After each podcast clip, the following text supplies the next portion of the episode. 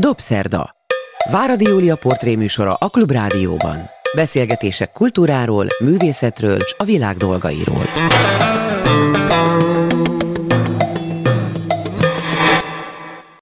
Jó estét kívánok, ez a Dobszerda, én Váradi Júlia vagyok. Jó napot kívánok azoknak, akik vasárnap délben az ismétlésben hallgatják a műsorunkat.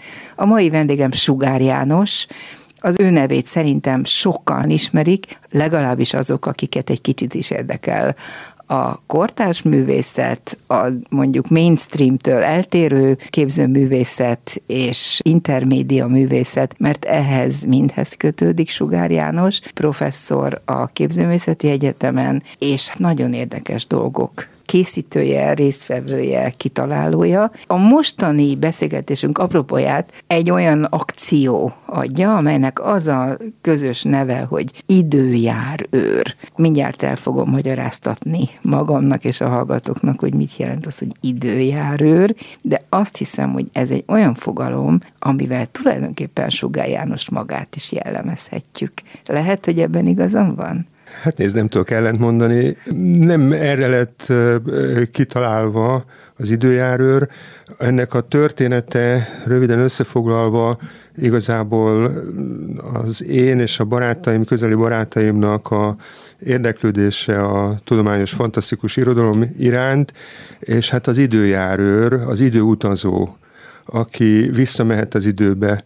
Most hagyjuk, hogy a fizika mit gondol erről, nem teszi teljesen lehetetlenné, hogy időutazás lehetséges legyen. Akit ez érdekel, akkor az a kukacjukak wormholes elméletet nézze meg, ami átjárás különböző világok között. Ez egy reális, az Einstein elméletéből következő reális fizikai hipotézis. Téridőben léteznek olyan átjárások, amik egy oldalról egy fekete lyuk, ami beszippant mindent, a másik oldalról pedig egy fehér lyuk, ami kiokád mindent, és hát Ugye a fekete lyuk az az, amiből nekünk nincs információnk, mert az, az kiesik a, a fekete, mi világunkból. Sötét. Az egyik indigós barátom Erdély Dániel fölvetette egyszer azt, és ezt tulajdonképpen az ő nevének az említésével fölvetném mindenkinek, hogy ha például most itt azt mondjuk, hogy írunk egy levelet, te meg én, és, és az van a levélben, hogy amennyiben időutazás bármikor megvalósul, akkor azt kérnénk, hogy október 5-én 11 óra 15 perckor adjanak valami jelet. És ezt a levelet lerakjuk valahova, nem tudom én, berakjuk a parlamentnek a széfjébe, vagy Isten valahova, nem mindenki ahol, ahol teljes biztonságban van, akkor elvileg ez működhet. Úgy működhet, hogy majd évek múlva, vagy évtizedek, Igen, de hát, vagy századok múlva, amíg létezik a parlament széfje, akkor ott megtalálható egy Pontosan. hajdani nyomat, vagy Pontosan. jel, vagy ilyesmi. Erre gondoltok. Pontosan erre gondolt Erdély Dániel, és nagyon szép ez a gondolat és Sebő talán barátommal 1984-ben amikor még az apró hirdetések cenzúráza voltak, megpróbáltunk egy olyan apró hirdetést föladni, amiben időjárőröket keresünk, nagyon szép, kaptunk egy levelet, hogy ezt, ezt nem lehet. Tehát, Kitől hogy, kaptátok ezt a Hát a hírlapkiadó vállalat, Aha. aki... Tehát akik tehát a kiadótól. Is a, igen, hát a, tudod, hogy akkor nem lehetett, mit tudom, társkeresést, meg nem lehetett lakás eladást, vagy tanácsi lakás eladást. Hát stb. sokféle tiltás volt nyilvánvalóan. De még mindig nem jutottunk el oda, hogy mi az időjárőr, és az az akció, amiről most beszélni fogunk, hogy akkor ezt megvilágítsuk. Tehát értem, az ember ember, ugye ezt valahol írod is, vagy mondtad is, és nem csak te mondtad, hogy arra vágyik egy életen keresztül, vagy legalábbis az emberek többsége, hogy valamiféle jelet nyomot hagyjon, ha majd egyszer már nem lesz. A képzőművészeti gondolkodásban ez egy nagyon konkrét elképzelés, még ha absztrakt is a maga módján. Tehát ha jól értem, akkor ez a bizonyos időjárőr alkotás, műalkotás, én annak nevezném, ami 2003-ban kezdődött és született, és azóta tulajdonképpen folyamatosan újabb és újabb fordulatokat vesz, ez erre jött létre, hogy bizonyos emberek nyomot hagyhassanak, és aki ezt föl tudja dolgozni, Sugár János történetesen, az segít ebben, hogy nyom maradjon. Azon kezdtem el gondolkodni, hogy mi lesz a mi jelenünkből érdekes a jövő számára. Mert ugye vannak elképzeléseink, hogy mi a fontos, de ha visszagondolunk a múltra, akkor kiderül, hogy egy csomó minden, amit a múlt fontosnak gondolt önmagából és megőrzött, az már kevésbé érdekes. És teszem azt, például sokkal izgalmasabb lenne, hogyha mondjuk 1962-ből egy körúti trafiknak a leltárlistáját látnánk. Hmm. Vagy csak valaki teljesen egyszerű módon végigfotózta volna tíz lépésenként a nem tudom én melyik utcát, vagy... Hát vagy... volt ilyen, mondjuk most éppen eszembe jutott Lugosi Lugó László, aki egy kicsit azt hiszem ezt a... Hát sokan rájöttek erre, meg. meg nagyon sok véletlen ilyen dokumentum van, de gondold el, hogy mennyire izgalmas lett, lenne, hogyha például, tudom én mondjuk 1870-ben egy, egy valaki, akinek erre lett volna pénze, akkoriban mondjuk a, a piaci kofáknak a beszédét, a, azt a fajta utcai beszédet, amit senki nem rögzít, amit senki nem tart fontosnak, vagy csak egyszerűen egy, egy, egy listát, hogy, hogy, hogy mit, mit kínálnak, hány szoknya van rajtuk, vagy olyan apróságok, amik evidensek mm. a saját kor számára. Hát ha önmagában csak a beszédet, a beszéd stílust, modort, kifejezéseket valaki úgy, ahogy te rögzítené, és évtizedek múlva visszanéznénk, hogy mi hogyan beszéltünk, aminek persze sok jó író azért utána járt és rögzítette tett, is. Tett a dologért. Tett a dologért, hogy így fogalmazok. Tehát már az is egy nagyon-nagyon jó ötlet. Erre épült az időjárőr? Igen, igen, hogy megőrizni valami olyasmit, ami, ami, ami teljesen, ha úgy tetszik, érdektelen a saját kor számára, senki nem kíváncsi, és a, a fontossága az idő múlásával, vagy az érdekesség az idő múlásával növekszik. És ez konkrétan úgy valósult meg, hogy 2003-ban volt egy nagyon érdekes projektje a Ludwig Múzeumnak, Hegyi Dóra volt a kurátor, és Elhaszán Róza képzőművész ötletéből született az, hogy a nagy Ludwig Múzeum, Kortárs Művészeti Múzeum nem a múzeum területén belül rendez egy kiállítást, hanem a Moszkva téren ami hát tudjuk egy, egy szociológiailag elég jól körbeírható közlekedési csomópont, találkozási pont, bizonyos értelemben Pest és Buda találkozása, tehát a, a, a hegyvidék és a, és a laposabb terület, az urbánusabb és a hegyvidéki terület. Történelmi helyszín. Történelmi helyszín és emberpiac, mert az ugye... Akkor a, nagyon erősen az volt, nem tudom, ma is még működik-e az emberpiac a Moszkva hát, Szerintem ezt már másképp oldják ma meg, de akkor rengeteg Erdélyből jövő fekete munkás ott, ott keresett munkát. És ezt a helyszínt választották ki, erre írtak ki pályázatot, és ezt pályáztam meg ezzel a projekttel, hogy állítsunk ki egy lakókocsit, ott áll a kiállítás időtartama alatt, ez 6 volt, és az volt kírva a lakókocsira, hogy időjárőr, és aki 10 percig megszakítatlanul fejből beszél, az kap 4000 forintot. És az akkor elég sok pénz volt egyébként. Komoly pénz volt, tehát a, ahhoz próbáltuk igazítani, vagy próbáltam igazítani, hogy egy segédmunkás, akiket ott szoktak fölvenni, az körülbelül annak a napi, napi bére az, az mennyi mennyit kap egy, egy napi munkájáért. Tehát ez egy jelentős összeg volt, tehát nem akármi, és még az is hozzá volt téve, hogy aki meg arra kíváncsi, hogy mit mondanak ezek az emberek, az pedig a Moszkvatéri újságosnál, és csak ott a kiállítás időtartama alatt rapid gyorsasággal kinyomtatott szövegeket elolvashatja. És ennek az árát pedig úgy lőttük be, hogy kb. a Cosmopolitannek legyen a, a, az árszínvonalán, tehát egy nagyon egyszerű... Egy előkelő sajtótermékkel igen, legyen hát azonos színes, értékű. fényes papíron levő valami, és ugyanakkor a mi kiadványunk pedig egy, egy rotációs offset, fekete-fehér, csak szövegeket tartalmazó dolog volt, és hát az történt, hogy hogy ez így működött, az első két kiadványt a beszélgetések egy harmadával meg is tudtuk jelentetni, és az ott kapható volt, később anyagi okok miatt már a többit nem tudtuk, uh-huh megjelentetni, de így is ez, ez remekül működött, és ez volt az időjárőr projekt. Ami nagyon érdekes, mert hogy most mindenki, aki akarja a kezébe veheti, ez most egy kiadványban, füzetben, könyvben megjelent, el lehet olvasni a szövegeket. A szövegek részben hát tényleg beszédfolyamok nincs pontozás, nincs egyáltalán semmiféle olyan nyelvi jel, amely megtörné a szöveget, nincs szerkesztés, nincs szünet, stb. Ismétlések, ahogy jönnek, a szavak használata, hogy jön, semmiféle cenzúra nincsen benne, tehát visszahallhatjuk gyakorlatilag, ha magunknak felolvassuk, hogy ezek az emberek, főleg fiatalok, hogyan élnek, hogyan reagálnak, hogyan próbálnak tovább lépni, hogyan keresnek munkát, és így tovább. Számomra drámai kötetről van szó, drámai sorsok, finoman kibontakozó tragédiák, amelyek azért egy nagyon furcsa keresztmetszetét adják, legalábbis a Moszkva téren megforduló, önmagukat kifejezni vágyó, és soha korábban ilyen lehetőséget nem kapó embereknek. Ez, ez, ez, ez mind igaz. Ugye ez 2003-ban történt, és én attól kezdve, hogy ez, ez, ez befejeződött, én szerettem volna az összes többi szöveget megjelentetni.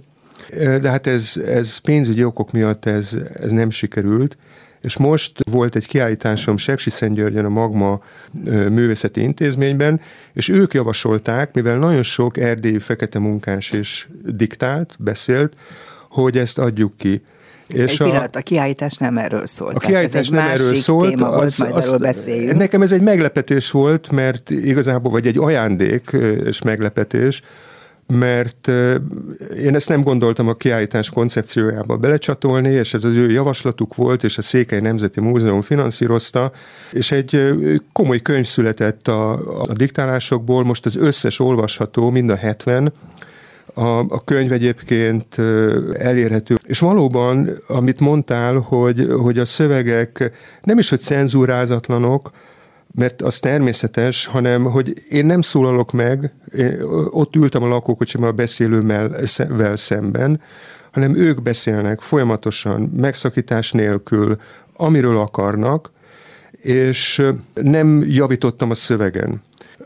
Pontosabban az volt az én munkám, hogy amit a gépírónő a saját helyesírási és szövegértési képességeivel javított a szövegen, én azt visszarontottam az eredetire. Mm. Tehát most nekem a könyv miatt végig kellett hallgatnom ezeket, oh. és valóban drámai volt az egész, mert, mert ezek sorsok, és az volt a döbbenetes, és mert ugye amikor én ezt a projektet kitaláltam, arra gondoltam, hogy itt, itt valami olyasmi fog történni, mint amikor a, a Sigmund Freud díványán fekszik valaki, és szabadon asszociál és, és tényleg bármit, semmilyen elvárás a, a részemről nem volt, hogy mit akarok hallani, vagy mit kell mondani, mindenki arról beszélt, amiről akart. Tehát ez is történt. És, és ez is történt. De mi volt a számodra megdöbbentő, vagy váratlan? A, a, a váratlan az volt, hogy, hogy, minden, hogy, hogy a legtöbben, akik, akik, akik tényleg ebbe a beszédbe beleálltak, azok a saját életüket adták elő, a saját életükről beszéltek. Tehát ez a szövegnek a, nem tudom, legalább a 80 százaléka. De mire számítottál? Miről Én arra beszélni? számítottam, hogy valamilyen uh, nonsens uh, történet, vagy? nonsens szöveg, tehát egy, egy olyan asszociatív, igazából különösebb tartalmat nem előadó szöveg keletkezik, ami pontosan nem számítottam konkrétan semmire, csak arra gondoltam, hogy valószínű ez lesz. Hát, hogyha bármiről lehet beszélni, akkor, akkor bármiről beszél. De, ebből ugye az következik, hogy az emberek ki vannak éhezve arra, hogy elmondhassák a saját történetüket. Hát pontosan ez volt a dráma, hogy ott ülök a Moszkvatér közepén egy úcska lakókocsiba, eléggé pállott volt a levegő, mert kívül meleg volt, és egymás után jönnek az emberek, és, és, és eladják azokat a történeteiket, amik drámaiak is egyfelől, másfelől pedig tartalmaznak valami ilyen önnarrációt, tehát megpróbálják megmagyarázni a saját életüket, és hát leginkább az volt a, a, a dráma ebben, hogy amit említettél, hogy, hogy ki vannak éhezve, hogy elmondják. Tehát, hogy senki nem volt ezekre kíváncsi. Természetesen voltak kivételek, nagyon érdekes kivételek, amikor nem ilyen szöveg született, tehát voltak gimnazisták, akik elmondták a történelemleckét, vagy mások, akik másról beszéltek. Voltak próbálkozások, amikor valaki megpróbált valamilyen tematikát, emlékszem, egy hölgy valahogy Budapest és Magyarország szépségeiről kívánt beszélni, és, és, és elakadt, uh-huh. és volt olyan, aki... Nem volt példája, próbált ne, nem, nem tudta, keresni, le, leakadt, mert, mert nem, volt, nem volt hiteles. Sokan a drog problémakört járták. Hát nagyon körül, őszintén nagyon beszéltek sokan. prostitúcióról, drogról, ö, ö, bulizásról, Hozzá kell tenni, hogy mindenkivel a, a Ludwig Múzeum jogászai által írt szerződést aláírattunk. Én nem voltam kíváncsi a nevekre. Mindenki úgy írta alá, ahogy akarta, nem kellett bemutatkozni, és a könyvben sem szerepel az, hogy fiatal, idős férfinő, ez a szövegből mindegyikből kiderül. És, és sokan nagyon őszintén, és látszik, hogy, hogy megkönnyebbültek, mert ennek az egésznek a, a súlyát még az is jelezte, hogy, hogy ugye úgy ér vég, ért véget egy ilyen eh, diktálás, vagy, vagy beszéd, hogy, hogy átadom a pénzt, és elbúcsúzunk. És rengetegen voltak, akik, eh, akik Hát nyilván megköszönték, de lehetett érezni, hogy nem is a pénz a lényeg, hanem az, hogy ezt, ettől, ezt, ezt kimondhatták, Igen. elmondhatták. Volt két olyan tapasztalatod is, amelyek nem Budapesten, nem a Moszkva Igen. téren történtek meg. Az egyik, ha jól tudom, Zágrában, Igen. a másik Belgrádban, és hát most Sepsi Szentgyörgyön is. Egészen mások voltak a tapasztalatok, vagy nagyon hasonló? Hát nagyon hasonló volt, ez, ez, ez is döbbenetes. A, az történt, hogy néhány évre rá, ahogy a moszkvatéri diktálások, szövegek megszülettek, ezt egy zágrábi kurátor megismerte ezt a projektet, és fölkért, hogy csináljuk meg Zágrában pályaudvar előtt Jelasics szobornál állt a lakókocsi. Tipikus, kellett egy picit magyarázkodnom a tekintetben, hogy komoly pénzt adjanak, nincs arról szó, hogy ajándékot, élelmiszert, nincs arról, hogy a legjobbakat díjazzuk, nem. Mindenki ugyanannyit bármit mondhat, és, és meg is csinálták a kiadványt nem értek horvátul, megkértem, hogy nagyjából mondják el, hogy mik a szövegek, és kategorikusan ugyanaz történt, mint Budapesten, hogy az emberek többsége saját a, a saját életéről, és nyilván ott abban a régióban a, a háború, a polgárháború, balkáni háború emléke nagyon, nagyon élő volt. És aztán egy belgrádi kurátor, a B92 rádiónak az egykori munkatársa, hogyha ez még B92 Híres mond még valakinek, remélem. A klubrádió nagyon közel érzi magát szerintem a hajdani B92-höz. Igen, ő pedig ugyanezt Belgrádban, Kalimegdánon ugyanezekkel a feltételekkel lakókocsi diktálás megcsinálta, és ott is megszületett a a kiadvány, és, és ott is ezekről a, tehát az életükről, a sorsukról beszéltek az emberek többségében. És most na, rettentő kíváncsi vagyok, mert jövő KED tizedikétől a Sepsi-Szentgyörgyi Pulzárt Fesztivál keretében megint csak a magma kezdeményezésére föl lesz állítva a lakókocsi, és, és lesznek diktálások. Kezdődik. És nagyon kíváncsi vagyok, hogy, hogy milyen szövegek fognak születni. Akkor most érkeztünk el ahhoz a lényeges kérdéshez, amitől persze minden művész vakarózni kezd, ha én ezt a kérdést felteszem, és mégis meg fogom engedni magamnak. Mi az összefüggés a művészeti gondolkodás és egy ilyen akció között. Nem azt kérdezem, hogy ez művészet el, mert az nagyon primitív kérdés lenne, de azért egy kicsit erről szól a kérdésem.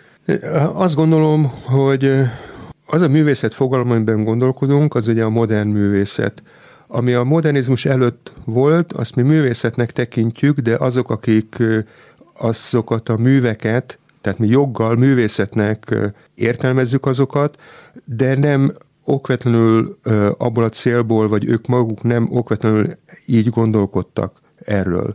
Egy, egy más narratíva volt arra a, a korra jellemző. Modernizmusban a művész önállósul, nincs megrendelő, és ha úgy tetszik, saját felelőssége van, saját lelkiismerete. Ezért is szerették a művészeket, mert hogy nincs megalkuvás, hogyha hogy nem csinál olyat, amit, amit, ami ellentmond a, az elképzeléseinek, a belső törvényeinek, az erkölcsi hát Van olyan művész, de azt nem nevezik Hát azokat nem igazán. szokták számon tartani egy idő után, tehát Csontvárinak is voltak kollégái, vagy kortársai, akik nagyon jókat vacsoráztak, miközben a Csontvári fönt a műtermében aszalt szilvát evett, és praktikusan éhen halt éhezett. Ebből a szempontból a művészet, mindenfajta művészeti tevékenység azzal rokonítható, hogy ráirányítja valamire a figyelmet, amire nem figyelnek ami lehet egy esztétikai gondolat, tehát hogy másképp ábrázolni valamit, de lehet bármi egyéb, ami mellett elmegyünk. Úgy is lehet fogalmazni, hogy a másképp gondolkodás, tehát a, az a fajta laterális gondolkodás, ami, amihez flexibilitás kell, ami, a, ami egy picit abban segít, hogy egy, egy, egy kínzó, akut, megoldhatatlannak látó helyzete, látszó helyzetet esetleg egy más szempont alapján ö, oldjunk meg. Tehát ez is a művészet tárgykörébe ez... tartozik, és hmm. említetted az előbb egy pár perccel ezelőtt az Indigo csoportot, lehet-e, jó gondolom-e, hogy az, hogy te egészen fiatal művészként, vagy kezdő művészként Erdély Miklós ahogy mondjuk az avantgárd pápájának körébe kerültél, és az Indigo csoportban, amelyet ő hozott létre, kezdtél el a művészetről gondolkodni, hogy ez adta a lökést abba az irányba, ahol te magad is a művészetet sokkal szélesebben, sokkal tágabban értelmezed, mint ahogy az egyébként szokásos volt, és hogy kilépve a művészet eddigi tereiből, galériákból, múzeumokból és így tovább, az utcán, a városban, a szabadtéren, bárhol megtalálod azokat a helyszíneket, amelyek művészeti alkotások számára alkalmasak. Igen, ezt, ezt lehet mondani, tehát hát kétségtelenül az Indigo csoport nagy, és a, az Indigo csoport munkássága és a közös gondolkodás komoly hatással volt rám, és úgy lehet összefoglalni, amit az Erdély fogalmazott meg, hogy a, a, a művésznek totális kompetenciája van. Tehát kvázi mindenbe beleszólhat és az avantgárd pedig annyiban, vagy én ezt úgy értelmezem, hogy hogy nem egy műfajhoz kötődik, hanem lehetőségekhez, helyzetekhez kötődik. A szabadsághoz talán? A, a szabadság nevében, de az azt jelenti, hogy ha arra van lehetőséget, hogy írjál, vagy arra van lehetőséget, hogy egy köztéri szobrot csináljál, vagy arra lehet, van lehetőséget, hogy egy akciót csináljál, akkor ugyanazt a gondolkodásmódot, értékrendet, stb. kell tudnod hozni. És ez, ez, ez számomra nagyon, nagyon jól alkalmazható. De egyébként hadd tegyek egy zárójeles megjegyzést.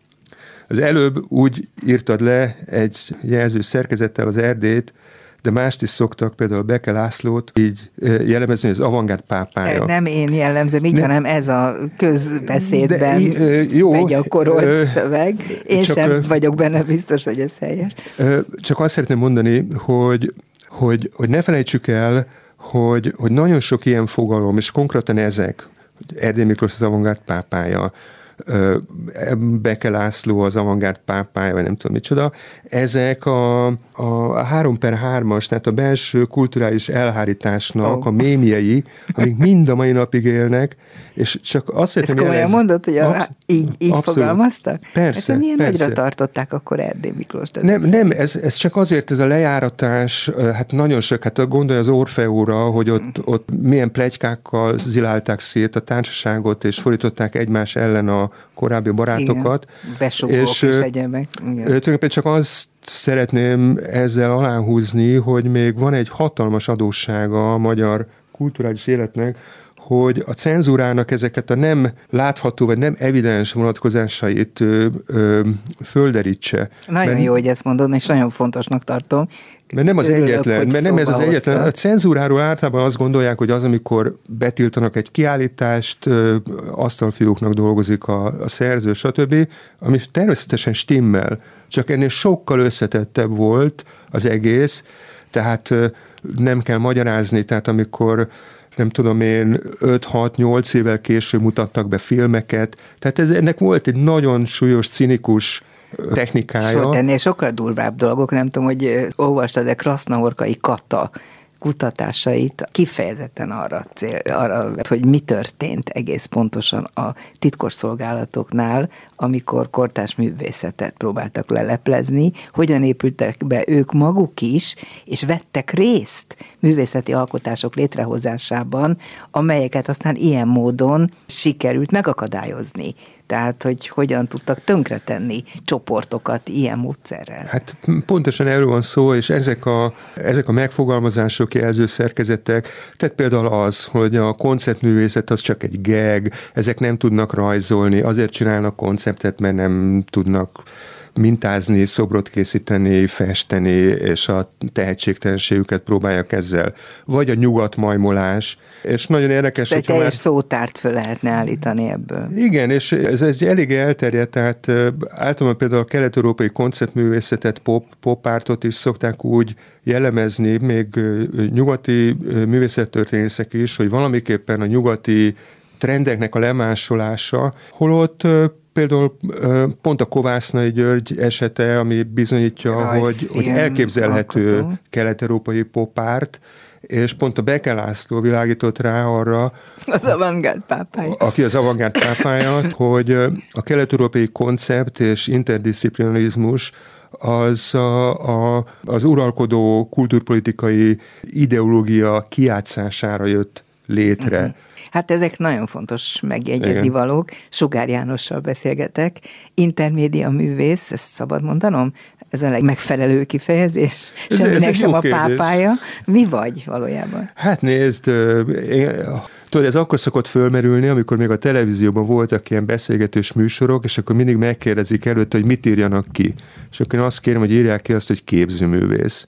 De néha szoktam azt mondani, hogy szobrász, mert ugye szobrászakat végeztem, Igen. de igazából, ha valaki azt mondja, hogy intermédia művész, az ellen se tiltakozom, úgyhogy bármit lehet ami azért is érdekes, mert hogy volt egy olyan periódus az életedben, amikor kirúgtak a képzőművészeti főiskoláról, eltanácsoltak, ahol egyébként ma professzorként tanítasz az intermédia szakon, sőt, te hoztad létre részben, ha jól Peternák Miklóssal együtt, úgyhogy azért a, a sorsod fordulatai önmagukban is már azt mondom, hogy egy művészeti alkotási folyamatnak a részei. Igen. Ezt jól mondom?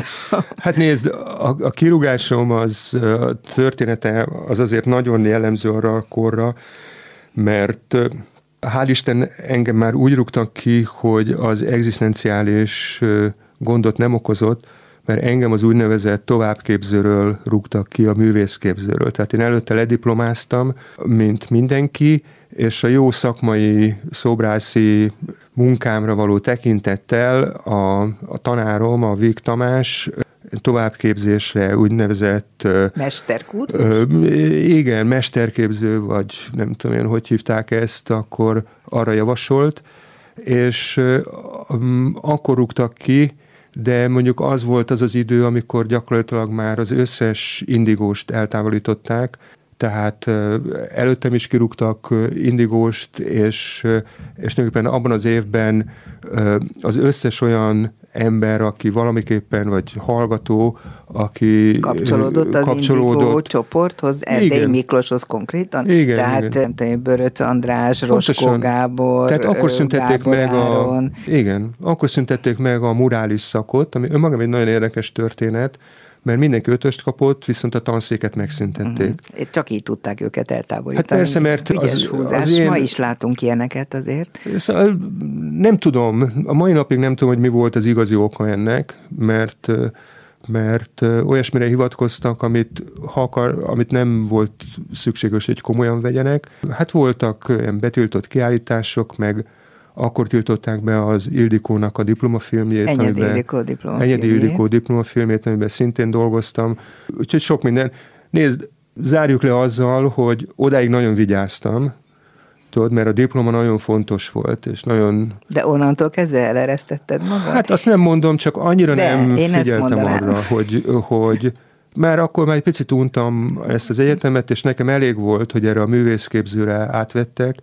Kvázi úgy éreztem, hogy teljesítettem azt, amit lehet ebben, mert oda csak, hát szerintem a, a hallgatóknak csak 10%-a, talán még annyi se került át és igazából komoly törést nem volt. Sőt, nem hát ahogy mondod, fe, megszabadultál attól a, attól a kényszertől, hogy akkor most még kicsit alkalmazkodnunk kelljen egy újabb elismerésért, viszont innentől kezdve készültek el azok az alkotásaid, amelyek nem gondolom, hogy szándékosan, bár lehet, hogy van, volt benne szándék, de nagyon sok esetben, hogy ezt a régi modi szót használjam, polgárpukkasztóak voltak. Nem feltétlenül gondolom, hogy polgárokat akartál pukkasztani,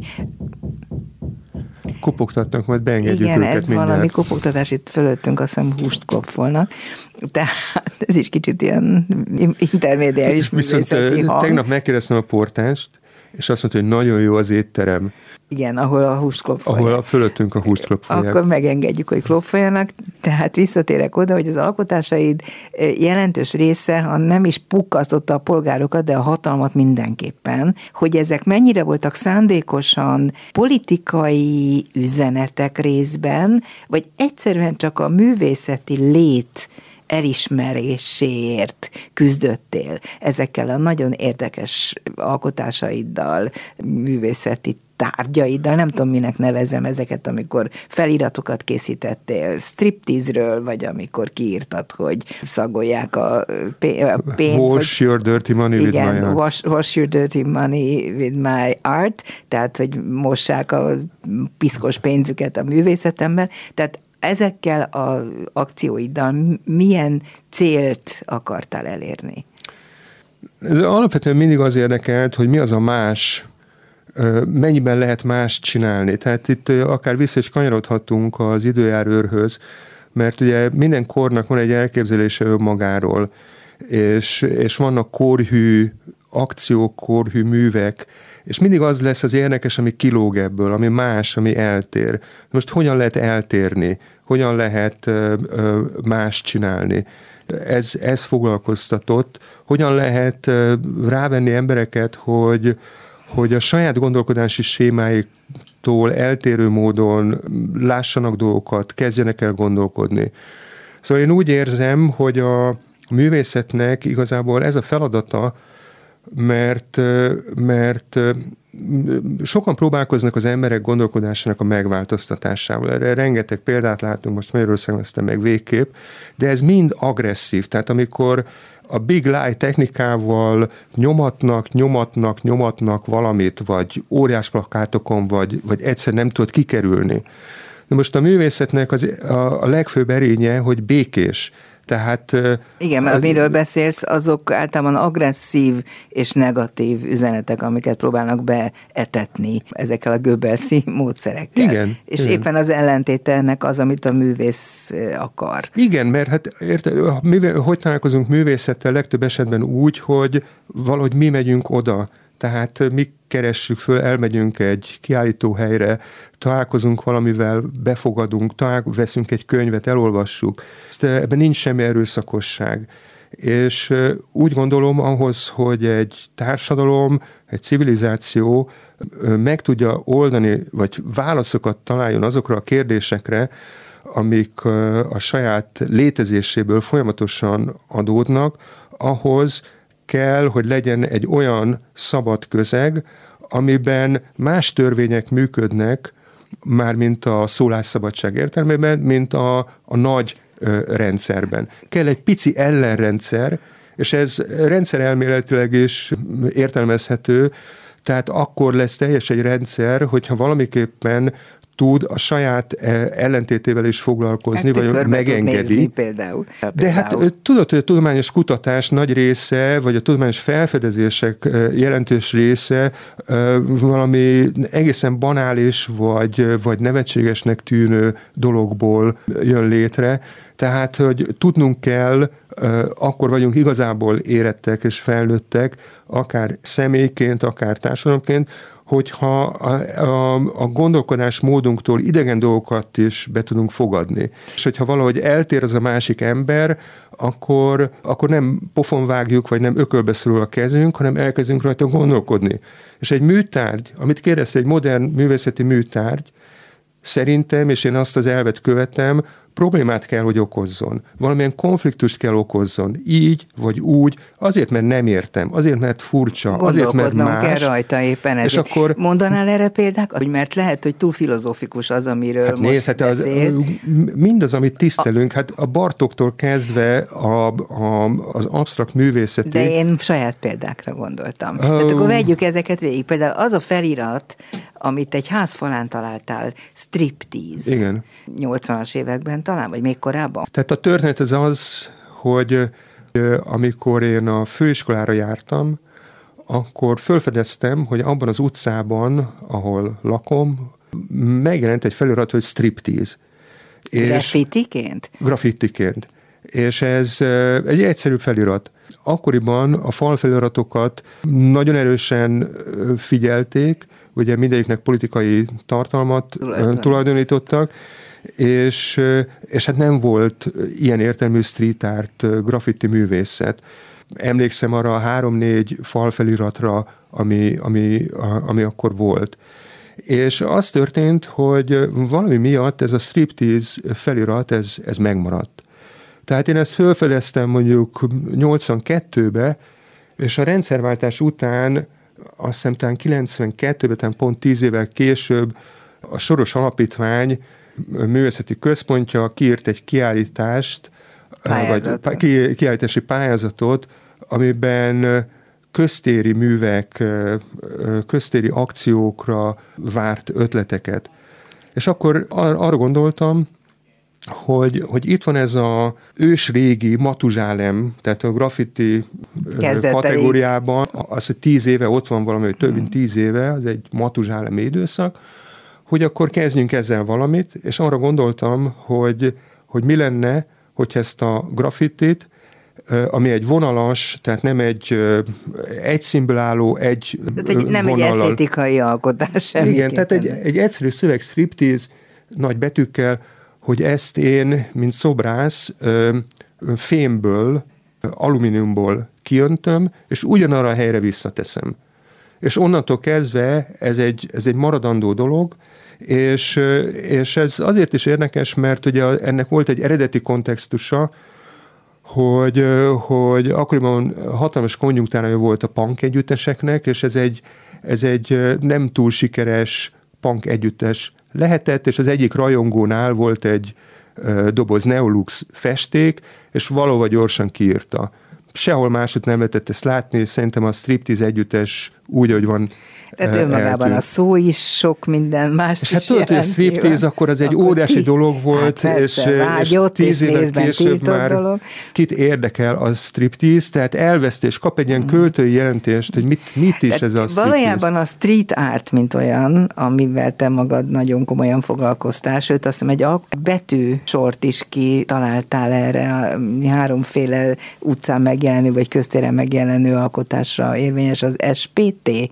Jól PST. P- Public PST. Street Tactical. Aha, Public Street Tactical, tehát PST, hogy ezek foglalkoztattak kezdettől fogva. Ezt, ezt a PST-t hadd mondjam el röviden, hogy világos legyen. Ez a három, három betű, ez azt jelenti, általában a street artot, graffitit elég lenézik, elutasítják, és megpróbáltam egy olyan, mondjuk azt egy ilyen gondolati, elméleti összefüggésbe beállítani, ahol ez világos lehet, és ez a public art, köztéri művészet, emlékmű művészet, szabadságszobor, és a többi, és a taktikus média használat, ami egy sokkal későbbi 90-es évekből eredő fogalom. Mit jelent? Sokféleképpen lehet ezt megfogalmazni. Gyakorlatilag ez a 90-es évek fogalma, és, és Amsterdamból indult el. Amikor egy kisebbség, ha úgy tetszik, visszaél egy többségi médium használatával. Egy nagyon egyszerű példa, amikor a mobiltelefonokon megjelent az SMS szolgáltatás, akkor például tüntetők nagyon gyorsan tudták egymást értesíteni arról, hogy milyen utcákban vannak rendőrök, mit kerüljenek el, hova menjenek. Vagy például a Vákum TV, hogyha még erre valaki emlékszik erre a nagyszerű produkcióra, Kis Tamás László és a Tilos az A, egykori Tilos az A a kulcs szó, az is egy, ha úgy tetszik, egy hmm. taktikus média használat. És az is, amit te magad kitaláltál, hogy egy nagy hirdető felületen olyan szöveget, felületre olyan szöveget raktál fel, ami egyáltalán nem hirdetés tartalmú, hanem egy saját művészeti szöveg. Hú, volt, persze. Ugye volt ilyen? Már nem emlékszem, hogy mi volt a szöveg maga, de hát te nyilván tudod, hogy... Látszólag kis dolgok döntenek el látszólag nagy dolgokat. Lehet Erre ez gondolok. az egyik. Erre gondolok Volt például. Ilyen. Igen, tehát ez is, amikor közfelületeket tudsz úgy használni a saját művészeti célodra, amit, ahogy nem szoktak. Egyébként... De például ahol vagyunk, tehát a, a klubrádió jelenlegi helyzet, ez is egy abszolút taktikus helyzet, mert mi nagyon taktikusak is vagyunk, meg a, nagyon... A, a, a rádiót, mint hagyományos, tudom én, médium, ugye elvették tőletek, ugyanakkor taktikusan át lehet tenni ezt egy másik formátumba. Az inter- internetre. Az, az internetre gondolok. Igen. Tehát, hogy... Ráadásul, ha már itt tartunk, akkor a támogatást is mindenképpen említsük meg, mert anélkül ez az internetre kerülés sem lenne reális. De nyilván, tehát ezt most csak azért mondom, hogy ez, ez egy nagyon széles körben foga, értelmezhető fogalom, sőt, mivel beszéltünk a 80-as évekről, hát emlékszel, hogy a 80-as évek szinte arról szólt, hogy minden megmozdulás taktikus, mert ugye egy kettős figyelem figyeli, egyrészt a cenzor figyelme, hogy mi ebben a fölforgató, másrészt a befogadó, hogy mi az, amivel, ami ki tudta kerülni a cenzúra figyelmét. De a taktikus szó az ebben az esetben azt jelenti, hogy taktikákat alkalmaz? Pontosan, pontosan, és olyan taktikákat, amiket a, mondjuk azt a, a kor technikai lehetőségei, az adott helyzetek fölkinálnak. Ami, ami lehet a, a fénymásolás adott esetben még kiátsza mondjuk a, többségi kontrollt a, a, a sajtó hát világos, hát ez egy, ez egy ügyes, azt mondanám, hogy underground metódus. Nézd, én azt mondanám, hogy ez sokkal inkább a, a közektől függ, tehát én úgy látom, hogy például a 80-as évek az arról szólt, hogy minden taktikussá vált, ahogy az előbb mondtam. És most is azt lehet megfigyelni, hogy, hogy a, a mai helyzetben is ugyanez jön elő, minden taktikussá mhm. válik, tehát nincs egy ne, nem, nem neutrális, úgymond, hanem egy, egy, egy kettős figyelem tevődik rá, és, és egyre több olyan lehetőségünk van. A street art ebben az esetben, ebben a történetben nagyon találékony, de a taktikus médiumnak, vagy a tactical média taktikus fölhasználás, az mindig nagyon találékony. A te helyszíned, ahol rendszeresen megjelensz a Tilos Rádió, az aztán egy igazán taktikus helyszín, azt gondolom. Például, igen. igen. igen. Még csak nagyon röviden térjünk vissza azokra az alkotásaidra, amelyekért még lakoltál is. Bepereltek, bíróság elé igen. citáltak, az előbb említett a Wash Your Money with My Art felirat, ami hát valóban igen. nagyon földühítette a hivatalosságokat? Hát nézd, annak a története az, hogy, hogy ismerős talán mindenkinek, hogy, hogy van egy olyan művészeti fogalom, hogy helyspecifikus művészet. Én úgy gondolom, hogy ezt érdemes átalakítani helyzet specifikus művészetté. Uh-huh. Ez a Wash Your Dirty Money with My Art, tehát most a piszkos pénzedet az én művészetemmel. Ez, ez nekem egyszerűen eszembe jutott egy teljesen más apropó alapján,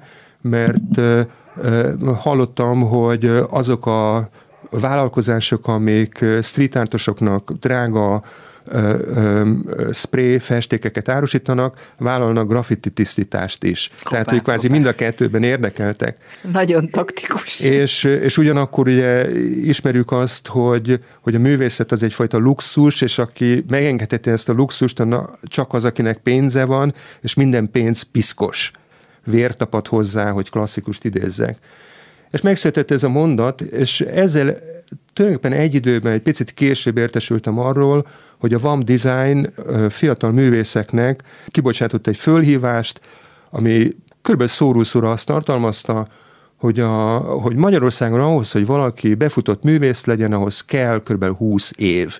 És a VAM Design ezt képes lerövidíteni pár évre.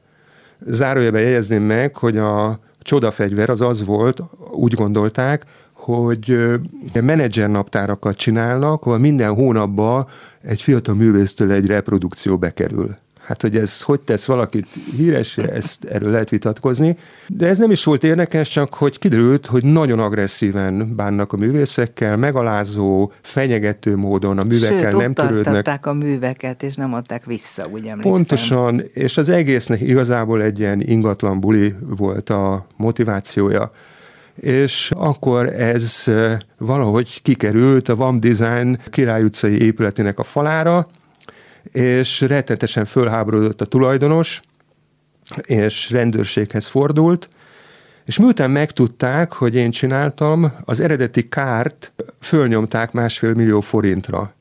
Ami azért eléggé komoly, mert ez... Meg kellett fizetned végül? Á, de hogy ez, ez nevetséges volt. Tehát ez egy fél négyzetméteres mm. ö, ö, stencil volt ez a szöveg. Másfél millió forintra pereltek, és a pereskedésnek az lett a vége, hosszú történet. Mi igazából lett a vége?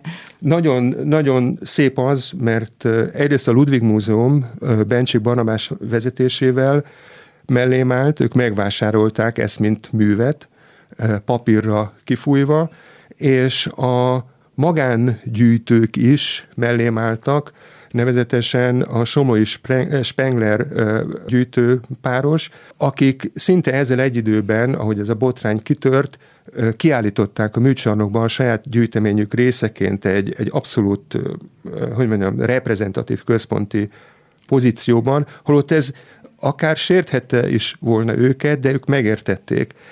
És, és hát aztán az történt, hogy egy neves ügyvédi iroda pro bono elvállalta az én védelmemet, és, és végül is egyre inkább csökkent ez a kárérték, tehát másfél millió forintért egy vidéki házat vehettél volna, és valami 20 ezer, nem tudom mennyi maradt a végén.